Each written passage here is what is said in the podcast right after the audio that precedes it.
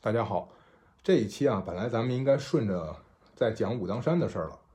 之前大概有小一个月的时间吧，说这个高考，也因为我刚开学这一个月一直在学校，所以呢说了点高考的事儿。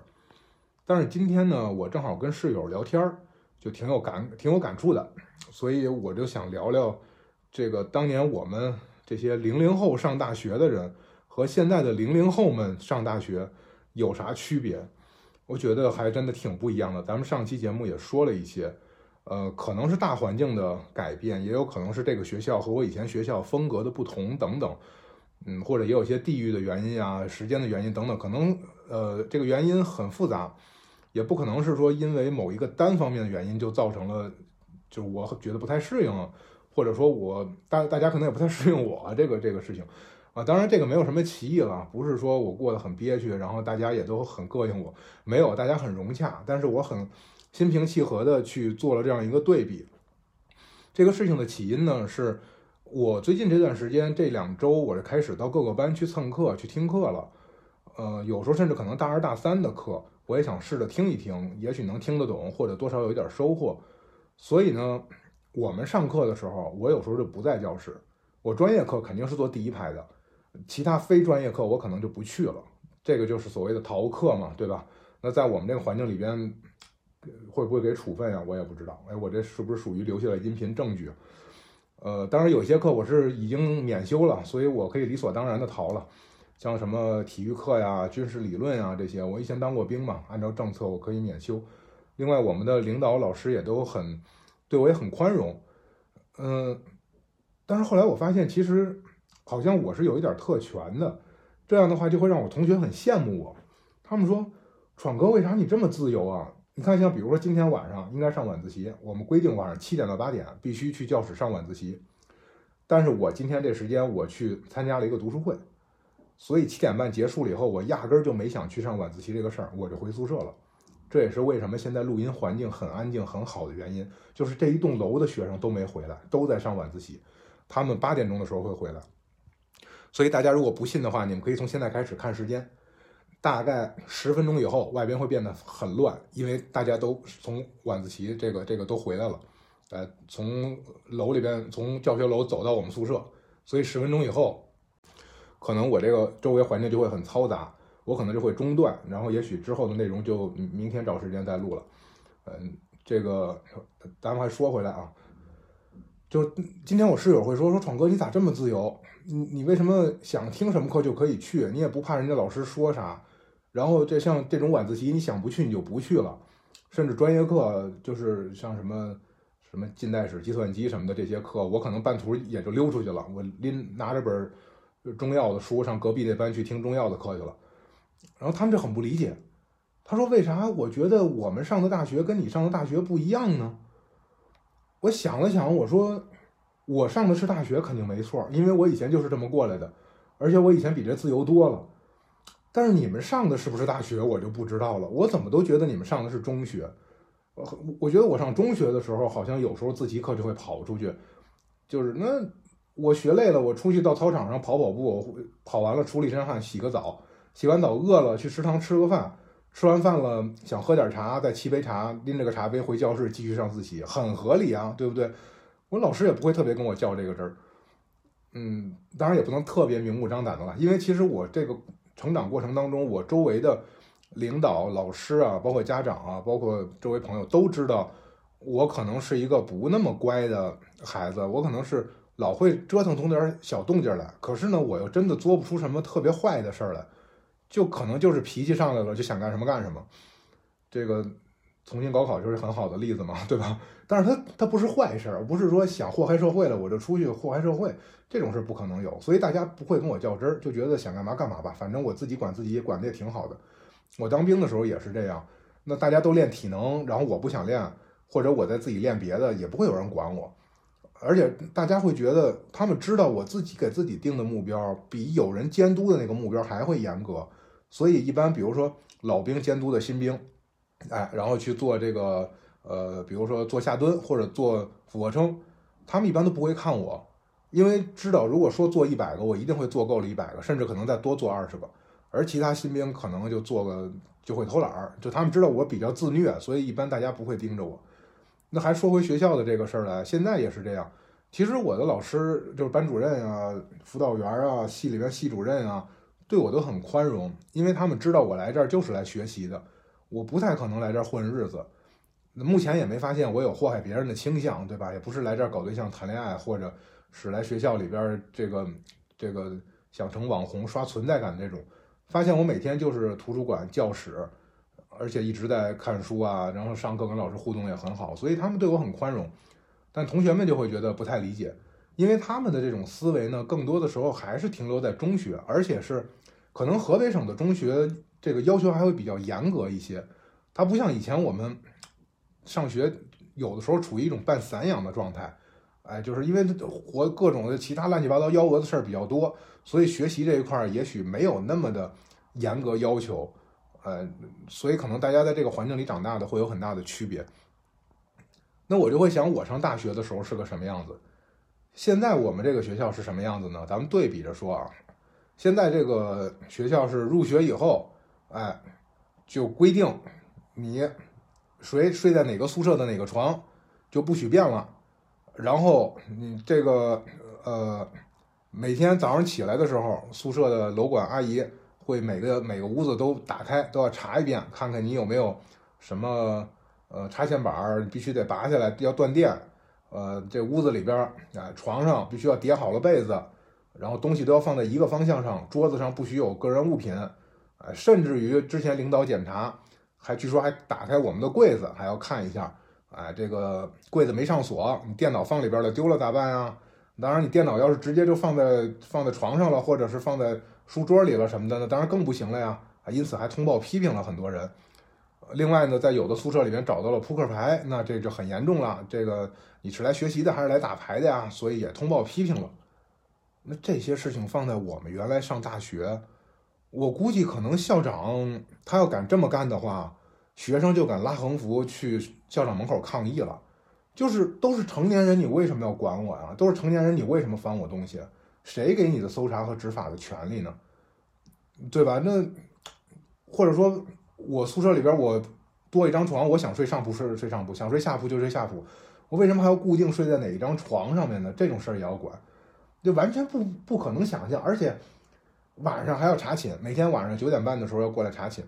第一次来查寝的时候，我就把那学生会的干部给怼了，就是他一进来就好几个人，然后就说这个查寝室你们都叫什么名字都报上来。然后我说你是谁？他说我是学生会的。我说你有证件吗？你怎么证明你是学生会的？那我也随便推个门进去，我长得这么老，我比你像像学生干部，对吧？我我都可以去装老师，我随便我上宿舍里边去查寝，看着不合适的，我就给人没收了，那不是很容易的事儿吗？对，没有任何的约束力，你的权利没有任何的限制啊，那你这很容易滋生腐败的嘛，是不是？嗯，然后他就很他是很生气，我说你来查寝，呃，楼管也没跟着来。班主任也没跟着来，你说你是谁，你也不能证明自己。那我为什么让让你查？他还挺挺生气的。反正就一一般遇到这种事儿，我脾气上来了，肯定是不惯着。后来有一个我们班的同学跟着一起的，我后来我说有我们班的人证明你你的合法性，那我可以配合你。后来转头就给这个班主任发了个微信，我就说有几个人闯到我们宿舍里边来闹事儿。结果后来他们去调查了一下，好像其实大家对他们的。这种态度都不太满意，可是不会有人说。结果后来我属于枪打出头鸟吧，结果我就冒了个头。当然后来现在大家再来的时候就很客气，走时候还会说一句“同学早点休息”什么的。我就想，我说啊，你们真的是太乖了。这放在我们以前，我们学校大家也知道我哪学校的，是吧？我们学校的风格，你敢这么干，你真的就是，哎呀，你今天应该不太能自己走着出去了，就就。首先，你进的这个宿舍，你说的语言和这个宿舍的语言可能就不是一同一个语系的。你说啥，人家听不懂；人家说啥，你你也听不懂，对吧？你说啥，人家可以装听不懂；人家说啥，你是真听不懂。你进去以后，你说你是学生干部，谁管你这个呀？大家都是公民，你你就是你就是老师，就是领导，咱大家到了学校里也都是平等的嘛，对吧？我就记得我们刚读书的时候，我是零四年入学的嘛，啊，咱们也是零零后嘛，对吧？零四年刚一上学，什么都不懂啊。然后去了学校以后，那个时候我记得我们那年九月十一号开学，然后九月二十几号，九月二十八、二十几号是中秋节，然后系里边就就是班主任直接下了个任务，说咱们得搞一个中秋晚会，你们班里边同学自己想办法，自己弄去，买东西、出节目、怎么策划、找场地，都是你们自己去弄，回头我就直接过来参加就行了。那我们当时也没有班长、班委，这些都都没选，像刚开学谁都不认识谁。就临时推举了四个人，两个男生，两个女生。男生里边有我一个，然后四个人就把所有的这些事情就都给揽过来。我就到处去问，我说学校里边有什么场地？我刚来这儿，我也不熟。后来呢，老师就推荐说，你去找那个谁谁谁，他住哪个楼哪个宿舍，你去问他。我一看是一个大三的一个一个师兄，我就过去找他。然后那大三师兄人特别好，带着我就在学校里面转，给我介绍露天的场地，哪个小院子，哪个的那个楼顶，然后哪个室内的，给我介绍学校，跟我聊天我当时就觉得，哇，这个大三的师兄人真的特别好。然后后来又接触了很多，比如说大三、呃大二的师姐啊、师兄啊这些，就觉得大家人都特别好。后来我才知道，原来那是我们学生会的副主席，还有什么团委书记，还有。当时有非常著名的一个海外的，我不说名字了，因为很敏感。海外的 NGO 组织在北京的办事处的负责人，当时也是我师姐，直系的一个师姐，大三的，这都是非常牛的人。拿出去以后，一个人就可以代表一个学院独当一面的。但是在师弟师姐师妹面前，真的人就特别好。当然不代表说人家对你有什么想法，人家讨好你了，那该骂你照样会骂你。比如说一进宿舍，一看这个宿舍里边正在干什么。青少年不良的这个事情呢，开个看个小电影啊，打个牌啊什么的，那师兄直接就会说你，或者包括你写的论文，那个时候批评你不会有任何的给你留颜面的。我记得当时我同学说，就是论论文写完了之后，先别给导师看，先给师兄师姐看，师兄师姐先会先会把你骂一顿，先告诉你有多少学术不规范的地方，然后你回去改。那我当时当兵回来的时候，我考试最后英语差了一分，我是很委屈。因为国家政策就没落实，当兵也没给加分嘛。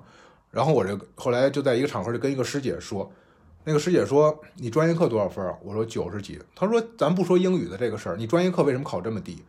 你学过三年啊，学过你就应该会了。你不复习你也应该知道这些东西。你那你为什么考这么低？所以你你你最后调剂到云南去，那也不完全是政策的原因，有你自己的原因。你应该继续好好读书。他把我说的满脸通红。我那个时候已经读研研一研二了吧。我也不知道那个师姐当时是博一还是博二，但是就说的我真的就是哑口无言的，因为他们平时真的对师弟师妹特别好，所以他批评你的时候，你也会特别的心甘情愿去接受。那当然，后来我对我的师弟师妹也都这样。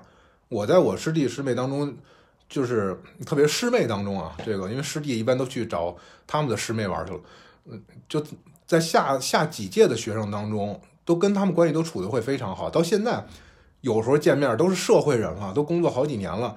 见面以后见我还会叫师兄怎么样什么什么的，就互都会特特别尊重。然后有人也会说说啊，你看你就跟你师妹关系特好，跟你师弟关系特好，你是怎么着？我说因为我师兄师弟是这么对我的呀，所以我我们学院的传统是这个。那我觉得我们学校的传统也是这个，对吧？所以这种好的东西就是这样一代一代传承下去的，它不是说。写到学生手册上了，你大二学生应该干什么，大一应该怎么着，照着去执行，就是日常生活里面点点滴滴，让你觉得说啊，原来别人都是这样对我的，那我遇到相同的情况了，我对下一届我也应该这样，而且你会很自豪的会说啊，这个这个就是我们的一个传统，或者是学校的，或者是我们专业的，或者是甚至说我们这个圈子里边，那只要学这个专业的人，大家都应该有这种共识。你你要是一个学人类学的人，然后你要搞什么性别歧视、搞种族歧视，那全世界的你这个同行都会都会骂死你的，对吧？都会或或者说都会非常不屑与你为伍的，因为是这是这个专业最基本的东西，你都没学到，那你凭什么说你是这个专业的？啊，所以我们是在这样的一个环境里边长大的，那跟老师的这个关系也会特别好，跟老师有时候打打闹闹的，就没大没小的。下了课以后，老师在外边抽烟，过去跟老师讨论问题，老师顺手就给根烟。然后我说不不，我不会抽，不会抽，没事没事来一根吧。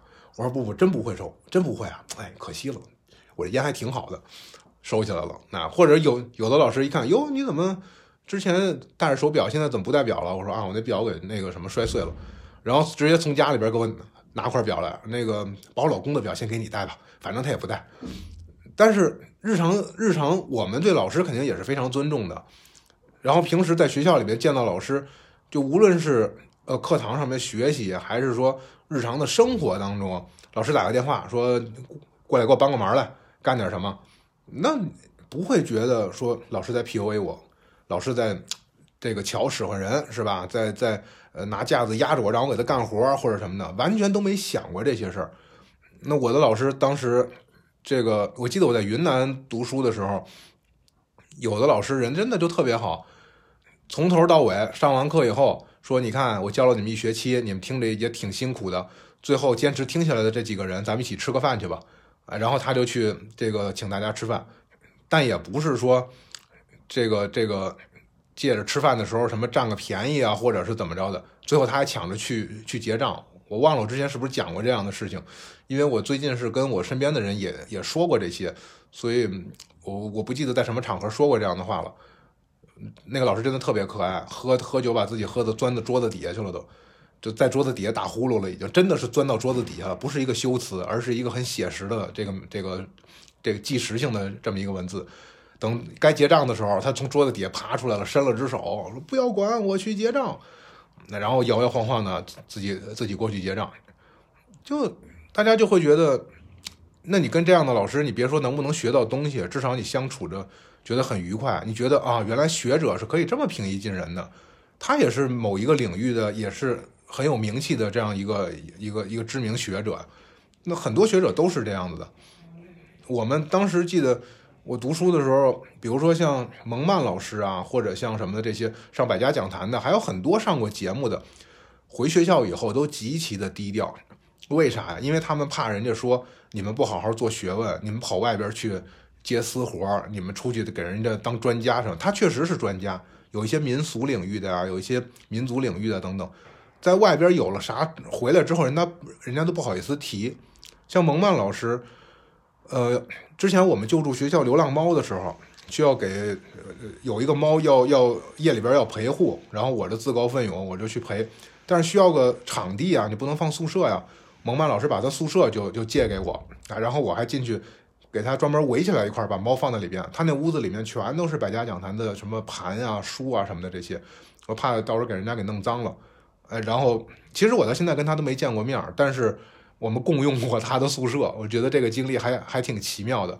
老师和学生之间是呃是另外一个老师，他去帮着联系的。后来呢，我比如说我在学校外边，我想拉赞助，那个时候做一个地下的刊物，然后我们学校老师听到了之后，就会给我出很多的主意，会告诉我哪个店你去那儿，他是咱们学校的这个老师开的，他一定会帮你。然后你可以去找哪哪个人或者什么什么的，他有什么样的资源。哎，他都会会去，就是你想做什么，老师会特别尊重你，然后会特别鼓励你，尽可能的去帮助你。他帮不了的话，他会告诉你谁可以帮助你。当然，我们也会觉得，有些老师我去找你求助的时候，你不帮我，那我可能就觉得你不是一个合格的老师。无论你名气多大，我就是这样把我们院长给骂了的。结果到最后，导致我们班主任想留校都没都没留下来。然后我最后想。考研差一分也没留下来，我考博可能也是因为这个事儿，就十几年的恩怨，不知道为啥还记着这事儿。因为考博的时候，最后考官结束了，我我出门的时候，我听他说了一句，说他上学的时候他就这样，就是较真儿。我就想啊，可能十几年前的梁子还记着，就这样的老师也会有，在一个大学里面总会有好有坏的，会有骚扰女学生的，会有晚上八点把学生叫到办公室，就非得这个时间来约的。但是那绝对是极少数，而且一旦被发现了，那见不得光的。会有课上 PUA 学生，当然我们那时候没有 PUA 这个概念了。课上的时候可能就就是教学生成功励志学那一套，结果学生在百度贴吧直接给弄了一个专门去批判他的这么一个主题，他们学院的学生都跟着一起批判，这很自由啊，言论很自由啊。那虽然没有在外边贴大字报去，但是那个时候百度贴吧还有校内网，后来改名叫人人网了，校内网都很火。就也不会说，你说了点什么，最后学校找你麻烦。当然，据说前两年我们现在这个学校有一个大哥说他要在操场上表白，结果全校都知道了，连老师都知道了。然后那一天，全校的学生和老师都去看了，结果他自己没去，把全校人都给放了鸽子。然后我当时听到这时候，我觉得太酷了，这哥们儿，这就是大学生应该干的事儿啊。后来听说他好像被处分了，我也不知道为啥，好像原因是因为他鼓励鼓动大家聚集，那个时候不是不让聚集嘛？这个疫情期间，我说如果这样的话，那我能理解，这大家玩的是同一套游戏，同一个规则。但如果你要是说因为他要表白，结果他没去，放了大家鸽子这事儿，你给他处分的话，那我觉得这个度量太小了。这这你怎么去鼓励大学生的想象力？未来的社会需要大学生的想象力和激情啊！你人家这么有激情的事儿，又没有违法犯罪，又没有触犯校规校纪的啊！当然了，可能触犯我们的校规校纪了。我们是不许谈恋爱的，我们据说大一的时候是严禁谈恋爱。当然，现在学校里边小情侣也能见得到，可能是大二大三的，或者是暂时现在没有管这事儿吧。只要一说想管，那可能也得很多人就要很克制了。而且在我们那个时候，你会觉得大学不让谈恋爱，这，对吧？我们那会儿还还计划生育呢，还没放开二胎呢，都鼓励大家去谈恋爱去。你要老不谈恋爱的话，老师都着急。你这么优秀小伙怎么还单着呢？你们赶紧去给他介绍介绍，多参加点活动什么的，是不是自己这个要求太高了，还是怎么着的？然后要知道谁跟谁分手了，可能就哎呀，他们俩挺合适的，都是挺好的人，怎么就没走到一起啊？老师都会跟，就真的把学生当自己孩子一样。那现在会，国家现在都鼓励生育了，结果现在我们反而不许谈恋爱，也不知道怎么跟中央的这精神能够保持一致。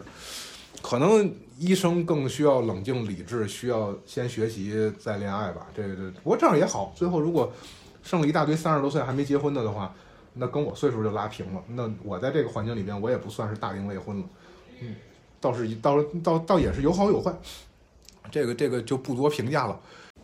哎，大家现在能不能听到楼楼道里边开始有有水声、有人说话的声音了？这应该是大家下晚自习回来了。我们周一到呃，我们是周日晚上到周四晚上都要上晚自习，周五不用上，但是周五晚上必须要回来，不许夜不归宿。我们有一个我们的校规有一条就是不许夜不归宿。哦，不许夜不归宿。想想那当时我们多少次夜里边跑出去玩啊！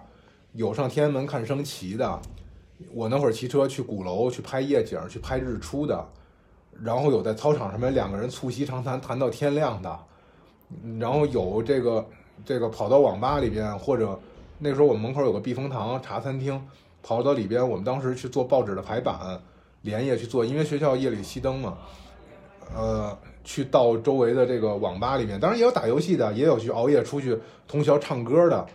嗯，晚上便宜嘛，也是几十块钱。我们两个宿舍，男生女生十几个人出去唱的，最后困得不行，早上起来天一亮再回来。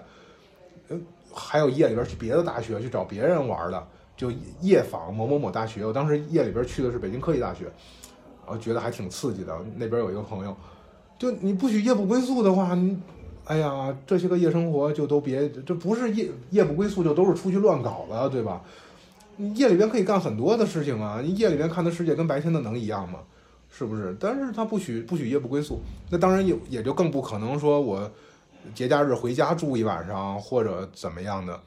如果要回家的话，需要请假。像我之前病了，哎，直接请了假。嗯，可能我现在要请假的话也行，我要能编个理由出来。但是我又不太擅长说瞎话，所以我也不想编出什么事儿来，就为了回趟家，也不是那么想回去。我只是希望，就是我想回就可以回，我不想回就可以不回，这个叫自由，而不是我想回的时候我还要去打申请，我不想回的时候，我不想去的时候必须得让我去，否则我还要去打个申请，要需要批准，那这肯定就不叫自由。我没觉得我以前有多热爱自由，我也没觉得我有多么热爱自由放荡不羁，但是我现在会觉得，好像这个环境限制了我的自由。当然，我现在这个状态还是被很多人羡慕的，他们还觉得我很自由。那我会觉得，我真的很难想象到，就是如果管的这么严格，这样的大学环境，当然别的大学可能也会有这样了。那毕业以后学生会什么样子？我今天跟我室友在说，我室友说咱们学校挺好的，还有比咱们更严的呢。我说啥呀？少管所呀？他们说不是，还有什么虎震大坑谁跳谁懵？说那学校早上起来还得跑操，然后还得穿统一的制服。还得怎么怎么样？我说天哪！我花了两万块钱来这儿读书，然后我还得天天受他管制，还得天天的，这不行的话，我还得去承认错误。我这钱花的我这冤枉啊，是不是？这玩意儿现在他过了三幺五了，他也不能这么这么坑消费者。哎，但是其实我的很多同学觉得挺正常的。我不知道现在的所谓九八五、二幺幺高校是个什么样子啊？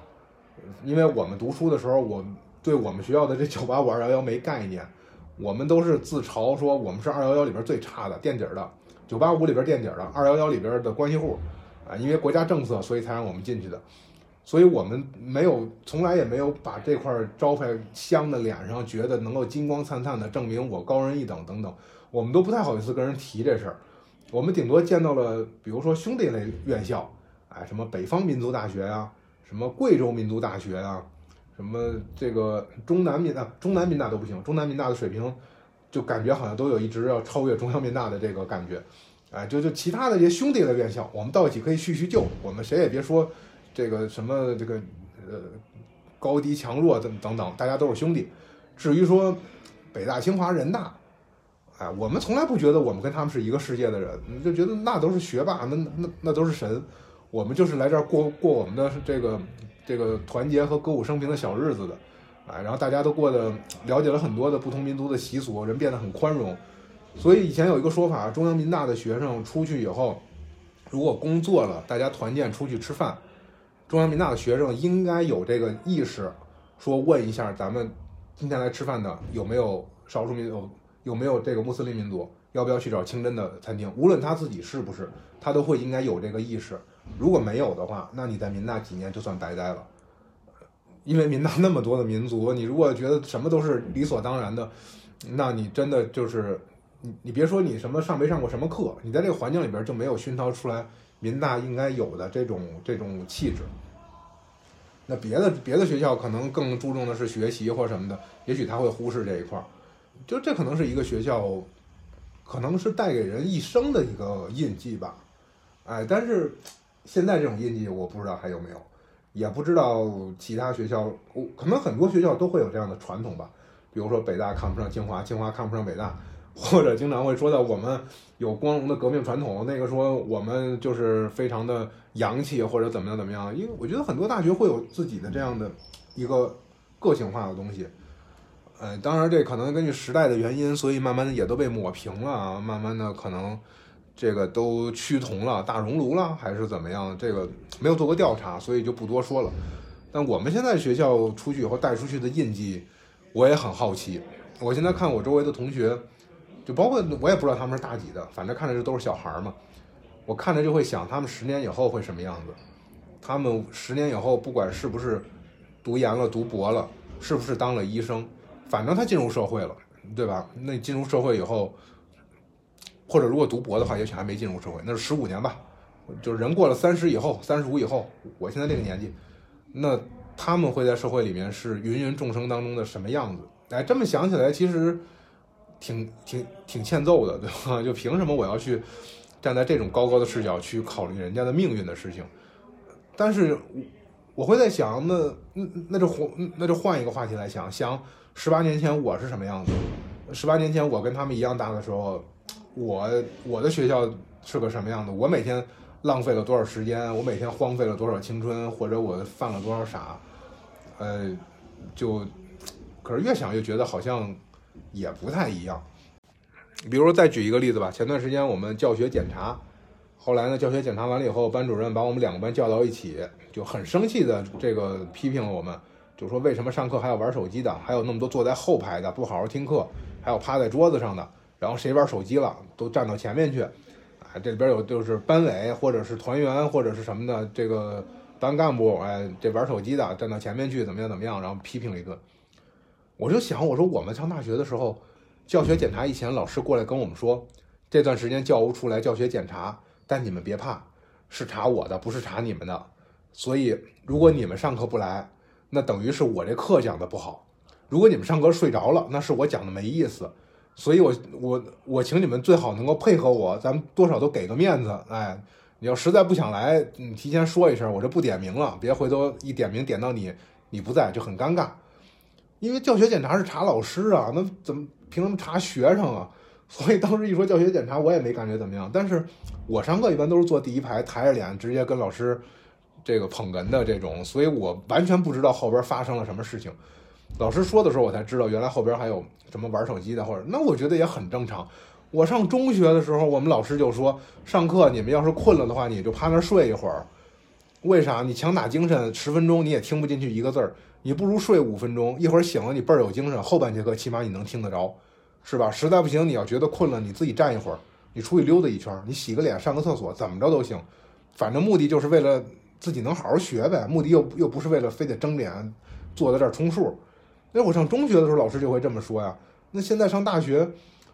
现在这个大课一节课一个半小时，一上午两节大课就三个小时，那反正我每回最后还都挺困的。哎，果然上一次录到一半的时候，我室友们就推门进来了，所以大家可能会明显的听到这个声音上面背景上面有不太一样。今天已经是第二天了，这前面的是昨天晚上录的，今天现在这个时候呢，本来我想去听一个别的学院的课，结果去的稍微有一点晚。人家提前关门了，我从窗户看了一下呢，他们那个教室做的满满当当的，而且我们的好多教室吧，设计的非常的没有人性，它两个门全都在前边，你想要从后门溜进去或者溜出来都是不可能的，除非你爬窗户。我记得以前好像是谁写了一篇比较鸡汤的那种文章，就说建议给大学的教室给教室都要装后门。就是便于有这种中途有事想出去的呀，或者是，呃，外边人想进来听课，走后门也不会打扰前面讲课的人和其他同学。那这个是一个挺有人文关怀的这么一种设计。但显然我们的这个教学楼它不是这种结构，所以今天我一看蹭课失败，于是我就回来了。那这个时候我同学们应该在上一门叫做军事理论的课，呃。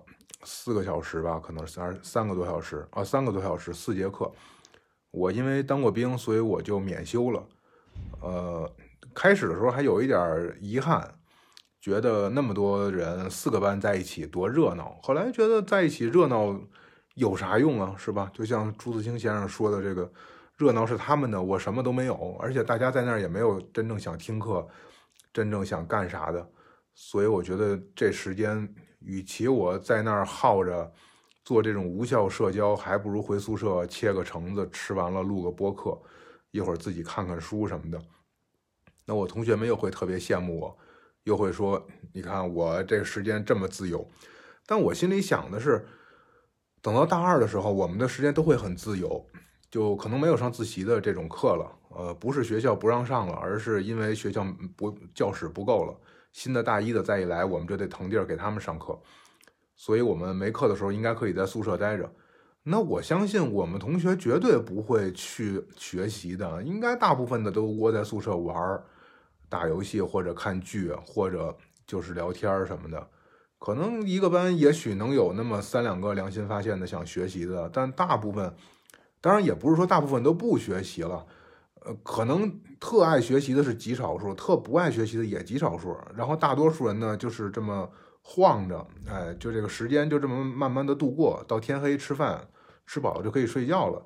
就是怎么说呢？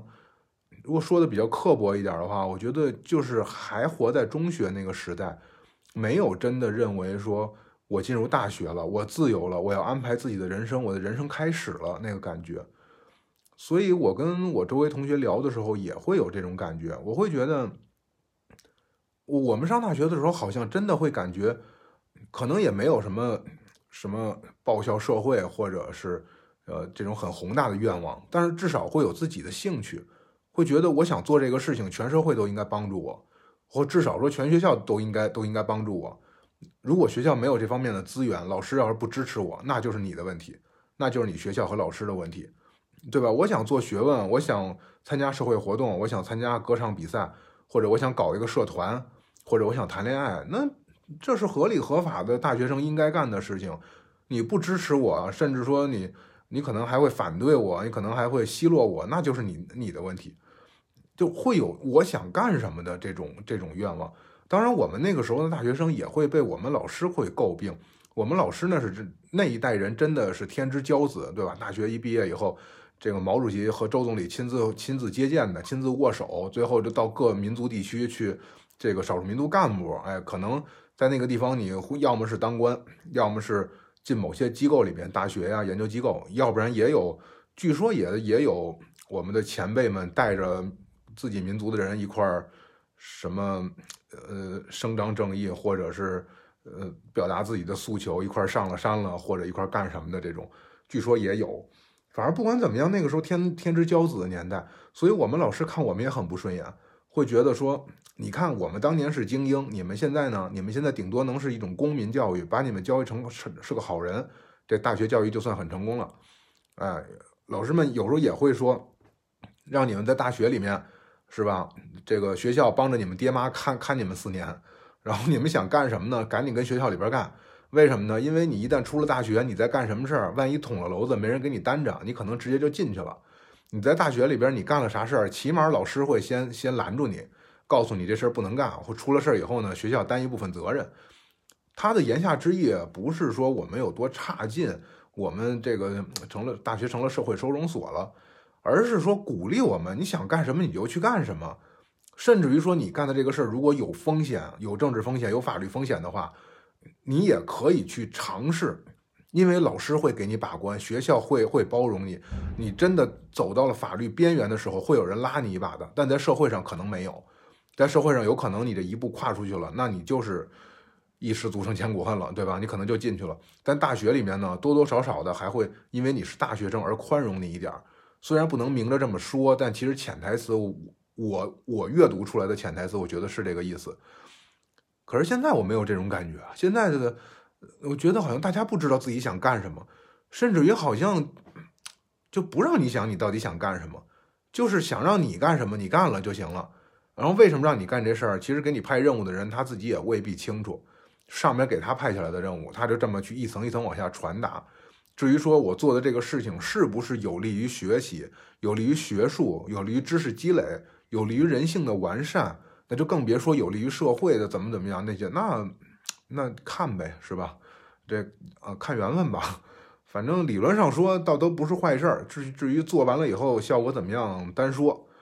哎，这个我也，咱们也不好展开说，因为我也不知道是我们学校这样呢，还是都这样呢，还是咋样，还是我自己的错觉呢？当然那，那那那最后一种可能性最大，对吧？可能是我现在这个心态有心态有问题，可能是我这个看的世界是扭曲的，其实还是充满阳光，还充满朝气的啊！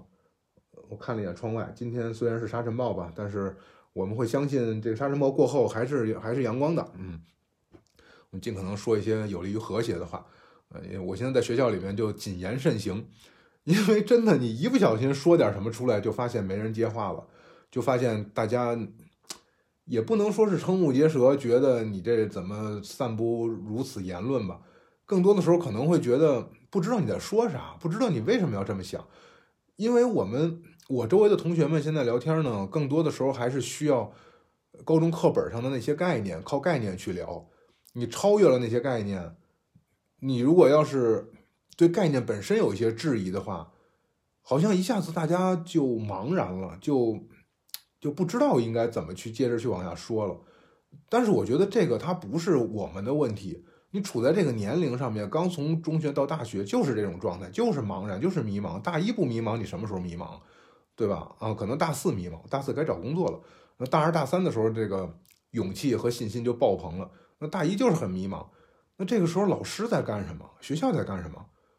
可能很需要老师在私下举办一些读书会啊，或者是一些讲座呀，或者可能就是一对一的或者一对二的这种简单的这种心理疏导啊、聊天啊。我记得我们当时学院里边有一个副院长，是专门每周抽出一个时间来要跟学生们聊天啊，你什么问题都可以去找他。比如现在我们一说什么事儿，先要跟班导先要请假，然后班级辅导员再向系主任再请假，系主任再向学校去报，学校的教务处啊什么的这些呃学生处，然后不知道再往上报不报了，反正最后会给你一个处理意见。如果你不满意的话，就再一次走这个流程。我就想我们上学的时候，就谁官大找谁，都不知道班导是干嘛的。我们的辅导员好像真的没觉得发挥什么特别的实质性的作用。他更多的时候就是跟我们玩到一起，给我们分享生活经验。因为他是研究生，在读的一个硕士的一个师姐，他来给我们分享经验。哎，怎么样参加社团活动啊？然后怎么可以这个拿奖学金啊，然后在学校里面做什么事情会比较有利于你以后的发展啊等等。因为他是本科之后保研，然后留校，并且研一就当我们的班级辅导员，那也应该挺优秀的一个人了。他也确实获过什么宝钢奖学金这种比较高级的，类似于国家奖学金的这种这种奖励，所以有很多成功经验给我们分享。但我们同学有很多不愿意听这些的，觉得我不想拿奖学金，我不想走这条路，我就闲云野鹤，完全可以。你开班会，你爱来不来，是吧？开完会的时候是给你分享经验来的，你不来是你吃亏，你不想听就算了，那不会有人强迫你。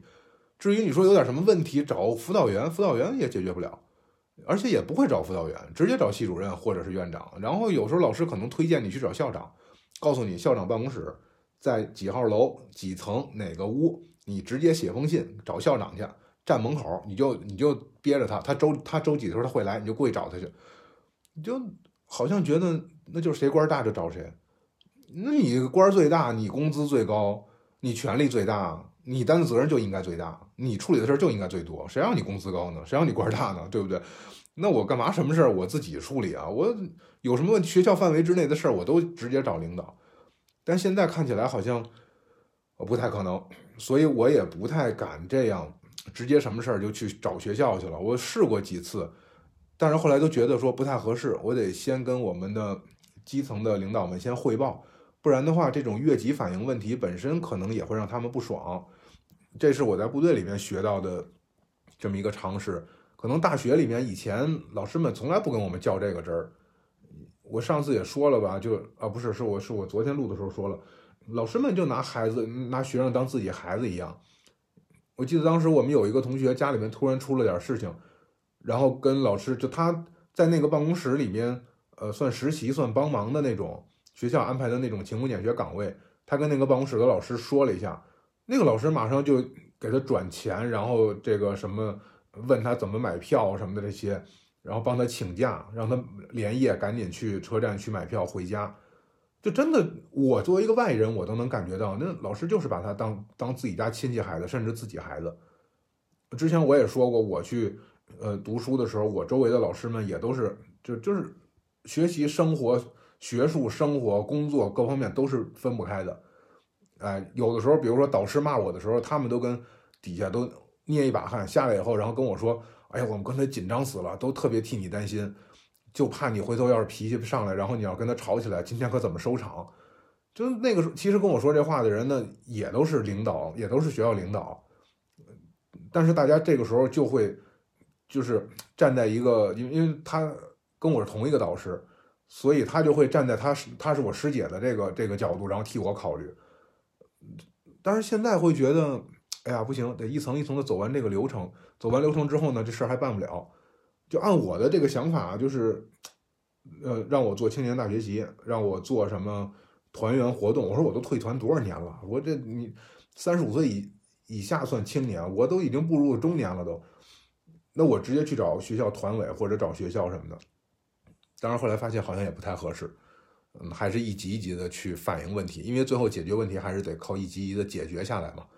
哎，那还好，最后这些问题都解决了。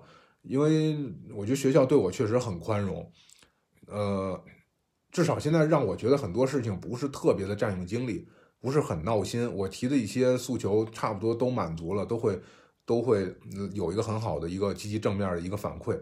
当然时间是有长有短了，有的短一点的也许就呃一两周、半个月、一个月，长一点的可能像我申请英语免修这种事儿，上学期申请了整整一个学期，啊，最后期末也跟着考试了。后来学校不知道怎么突然想通了，就让我免修了。可能也看期末成绩也还可以吧，加上英语老师的反馈，或者是你不知道是什么玄学的原因，最后终于答应让我免修了。当然还是让我写了一个纸质的一个申请。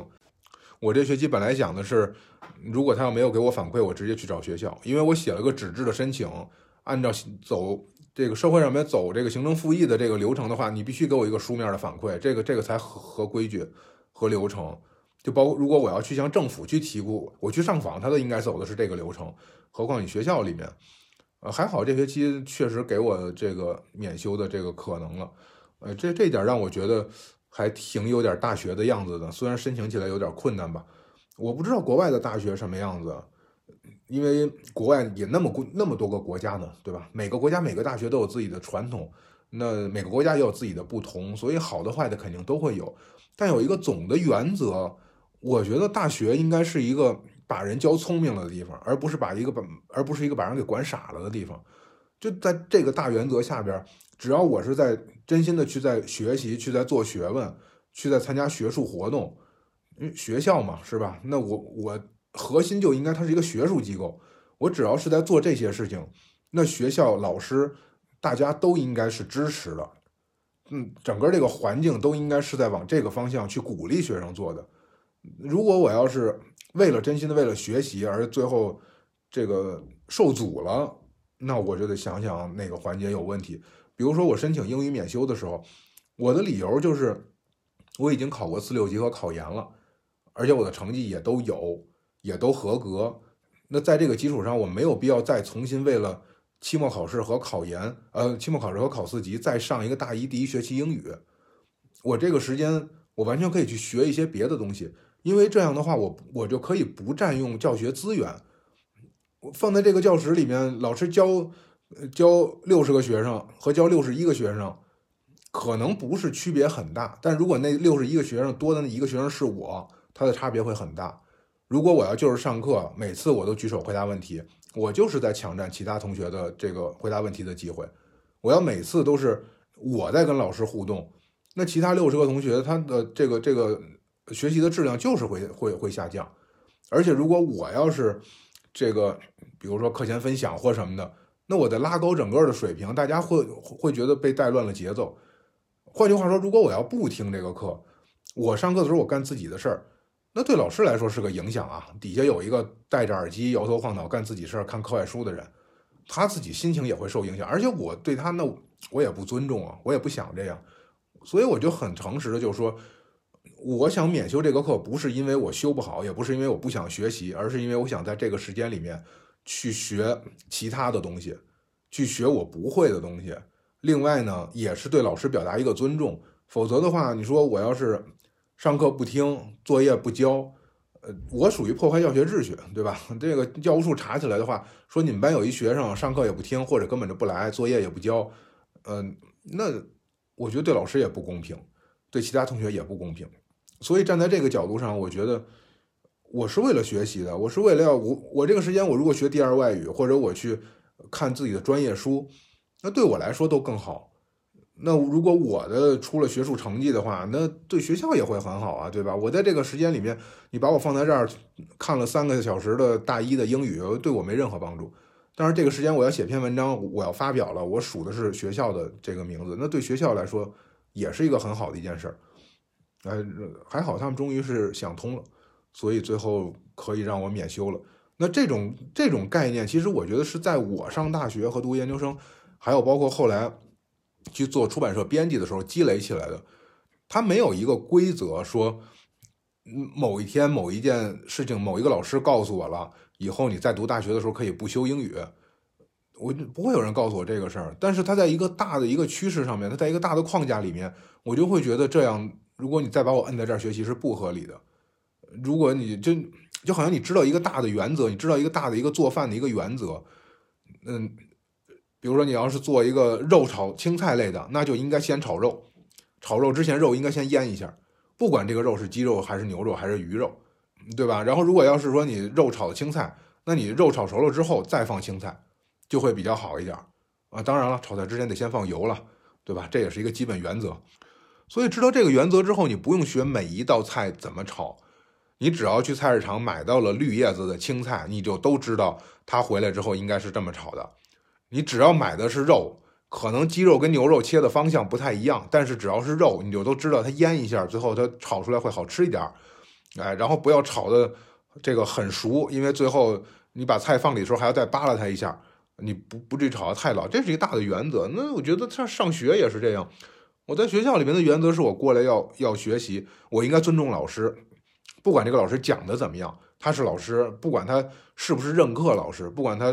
这个怎么？他他只要是教职岗位上的，哪怕他是一个职工，他不是教师，他是一个普通的一个职工，像打扫卫生的呀，或者食堂的呀等等，他在这个学校里边工作，他为学生服务，他的职责是全心全意为为学生服务，因为他挣的就是这一份钱，对吧？我的学费是给他了，去是是给他发工资的，那他应该这么做，我就应该尊重他，我就应该配合他，我应该服从他的管理。但是如果他的权利没有没有限制，他这个这管理的水平很差，那我也应该提出来对他的质疑。就像如果假如我有一天回来了之后，发现我宿舍里边被翻得乱七八糟的，然后楼管或者是哪个什么宿舍管理的领导说你们宿舍不合格，我我来搜查了，那这个显然他就是超出了他的权利范围，所以我就应该质疑谁给你的搜查的权利，谁允许你动我的个人物品？我觉得这也是合情合理的，就是说你你做到你你该做的，我就尊重你。你做的出格了，我对你提出质疑。你如果要是违法了，我直接就报警。这是一步一步的往上去积累起来的。但是可能我们现在没有这个意识，或者说在压抑着，不让我们培养这一部分的意识。最后就会变成什么呢？就会变成一方的权利无限的扩大，另一方就是无条件服从。这种事对于我来说是有点困难的。莫说我现在是三十多岁，快四十岁的人，就是我上大学的时候。或者我没上大学的时候，我可能也做不到无条件服从啊。当然，到部队的时候被呃呃被这个教育好了两年，呃，上大学的时候确实是我我自己这一方有点膨胀，有点觉得谁都不应该管着我，我想干什么就应该干什么。结果去部队被共军这个被咱们党给这个教育好了，这教育的比较乖了。这也是一个修正的过程，对吧？那人和人之间互动，它是一个动态过程，谁也不可能说做到这儿了得了一百分了，好，你这辈子的任务完成了，你那除非就是现场活埋，对吧？他是不然的话，你下一步下一件事情马上就跟着就要出来，你又要去做，你可能又得有一个动态的这么一个过程。人和人之间的交往不就是这样吗？那所以，我就会觉得，他没有一个绝对的对、绝对的错、绝对的绝对的好坏。你就是在互相调整、互相磨合，日常生活就是这个样子。但是如果你要不允许我磨合，只允许你单方面输出，那我觉得我会很难受，而且我觉得它不合适，它不合规矩、不合理，甚至可能不合法。呃，这种概念，我觉得可能也是我们那个时候上大学培养起来的。我记得当时我们也是上军事理论课，因为军训之前可能都要上这个课吧。我们在大礼堂里面，全校大一一起在那儿上课。然后我们那天去的有一点晚了，在这个我们想从侧门进去，正门已经关了，侧门还留了留了一个侧门。侧门那儿站了一个穿着军装的学生，大概是学校里边的学生，然后发了他一套军装，让他站那儿站岗，大二的吧，可能是站在那儿就不让我们进，就说你们迟到了，所以你们就不许进了。里面点名，就算你们旷课啦，等等这些。我们就觉得，那你也不问我们为什么迟到，是不是？万一我们要是给校长他们家救火去了呢，对吧？那你还应该表彰我呢。就是你这种态度，谁赋予你这个权利，允许你拦在门口的？然后我们一个大三的师兄直接就把门踹开了。那师兄平时可温柔了，结果那天直接就急了，把门踹开就让我们进去了。然后大二的那个师兄也屁都没敢放的，就默默的就溜到一边去了。后来事后想起来的时候，都觉得。其实不是我们大三那个师兄，他有多他有多威武，他有多暴躁，他就是觉得你凭什么欺负我的师弟师妹？哎，你凭什么欺负我们学院的人？你是哪个学院的？谁给你这个权利？谁允许你说？就是你怎么有有权利能决定谁能上这个课，谁不能上这个课？你也不是教务的，你也不是学生处的，你也不是学校的什么人，你不过就是一个。在门口，这个负责负责看 看门的，或者说说的说的比较难听，可能就是在门口看门的这么一个碎催似的。然后你就穿上身军装，就觉得自己有这个执法权利了。所以他当时事后一说起来，他也说哎呀，当时不知道怎么一下脾气就上来了，就觉得你凭什么你你大二的你就可以欺负大一的？哎，但是现在我感觉好像我接触的有一部分大二人，很多大二的人还是挺好的，特别是知道我年龄比他们大之后。大家还都还都挺好，但是也会有一些，比如说学生会的、社团的或者什么的，能带出来那种很高高在上的感觉。我们学生会的，我们是社团的。我想社团还会有人跟我说：“你想想，我们是什么级别的单位？”我想你们啥级别呀？这学校咱校长可能是个厅级、司局级干部，系主任是处级，然后再到学生会，这真不不太好算，这也太低了这个级别。你再说你行政级别，你放在学生组织上有啥意义啊？你也没有任何的行政权利，就觉得这种一这种事情就就很好笑。就嗯，大二的就因为多待了一年，所以就就哎，反正也可能是我遇到是少数吧，遇到过几个觉得还挺有意思的。我们那个时候好像没有说我是大二的，我是大三的，我就可以怎么怎么样。你是大一的，你就什么什么的。我感觉好像也可能我周围人人都比较好，或者我个子比较高，大家不太敢欺负我啊，嗯所以对我都都都很客气。那觉得跟大二大三的师哥师姐们都拿他们当哥哥姐姐一样，但是他们对我们也没有高高在上的很傲气的感觉。嗯可能也就是玩不到一块儿，人家比如说几个哥们儿拍着肩膀出去喝酒了，人家不会说拉着我一块儿去，因为毕竟是这个阅历上面差了很多，呃，可能是聊天确实是我们比较幼稚，人家呢这种比较亲密的场合呢，人家不一定会愿意带着我们一起玩儿，有些会带着我们一起玩，有些人家可能自己玩的比较好，哎，那我觉得很正常，这是不同的圈子，但也不是年龄歧视啊，对吧？也不是性别歧视。就感觉其实好像还挺不一样的，啊，这一次现在是五十六分多钟，我呢现在有这么一想法，就是说我想，呃，暂时先停更一段时间，因为最近上课确实有点忙不过来，然后武当山的稿子我都已经快一个月都没碰过了，我已经忘了我我讲到哪儿了，所以我回头还得整理整理，所以呢，也许下周或者。呃，从四月份开始，先暂先暂停一段时间。大家如果有什么这个想说的，可以给我留言或者加咱们的这个微信群。微信群现在也不太怎么加新人了，因为有点多，我有点忙不过来，管不过来。呃，与其就是每一期都去都去硬聊的话，我觉得到越到后来，可能也就大家也会觉得质量下降了。所以我先再准备准备。看情况，如果我要是准备的比较快呢，也许咱们四月份再恢复。但是也得主要得看我现在这边上课的情况，每天都要背中药，确实是很难背。我现在这个记性也不太行，每天又被很多行政事务打断，所以上自习看书也没有整块的时间。周末现在一般都会听讲座，所以我好像上周就等于是连着半个月下来就没有过。这个说平时放假休息，因为上周周六周日都在听讲座。另外，录音的环境也是个问题，就是我想录音了，可能周围也没有环境。呃，周围有环境了，可能我又去听课或者去上自习了。毕竟来这儿学习的，毕竟交了那么多学费呢，得想办法回本啊，是吧？老师问我说：“你为什么听了那么多的课？你其实没有必要。”我我心说：“你们学费那么贵，你还不让我多听点课，我学费怎么回本啊？”所以，我现在更多的时间放在读书和学习上面。哎，反正最晚最晚到暑假，我估计我也能恢复了。因为播客不恢复的话，我那稿子再写不出来，出版社编辑也不能饶了我。跟人家说的是九月份交稿，六月份就得写完的，现在还差了差了一半呢。所以呢，我再整理一下武当山的那个稿子，然后回忆一下之前的内容，这样也避免了回头会讲很多重复的东西，或者是有的时候讲的。比较拖沓呀，或者这个这个录音效果也不太好，大家听起来感觉也不太好。那啊，最后给自己的这个打赏做个广告，大家随意吧。反正小宇宙说是他要更新新的这个 app 版的，之后可能会有打赏的入口。现在好像只有在网页端才有，然后这个网易云应该是一直有。那大家随意吧。嗯，总之这个感谢大家。这么长时间以来的收听，我也从大家的留言还有互动当中得到了很多很有趣的信息。能够被这么多人收听，本身也是一个很开心的一件事情。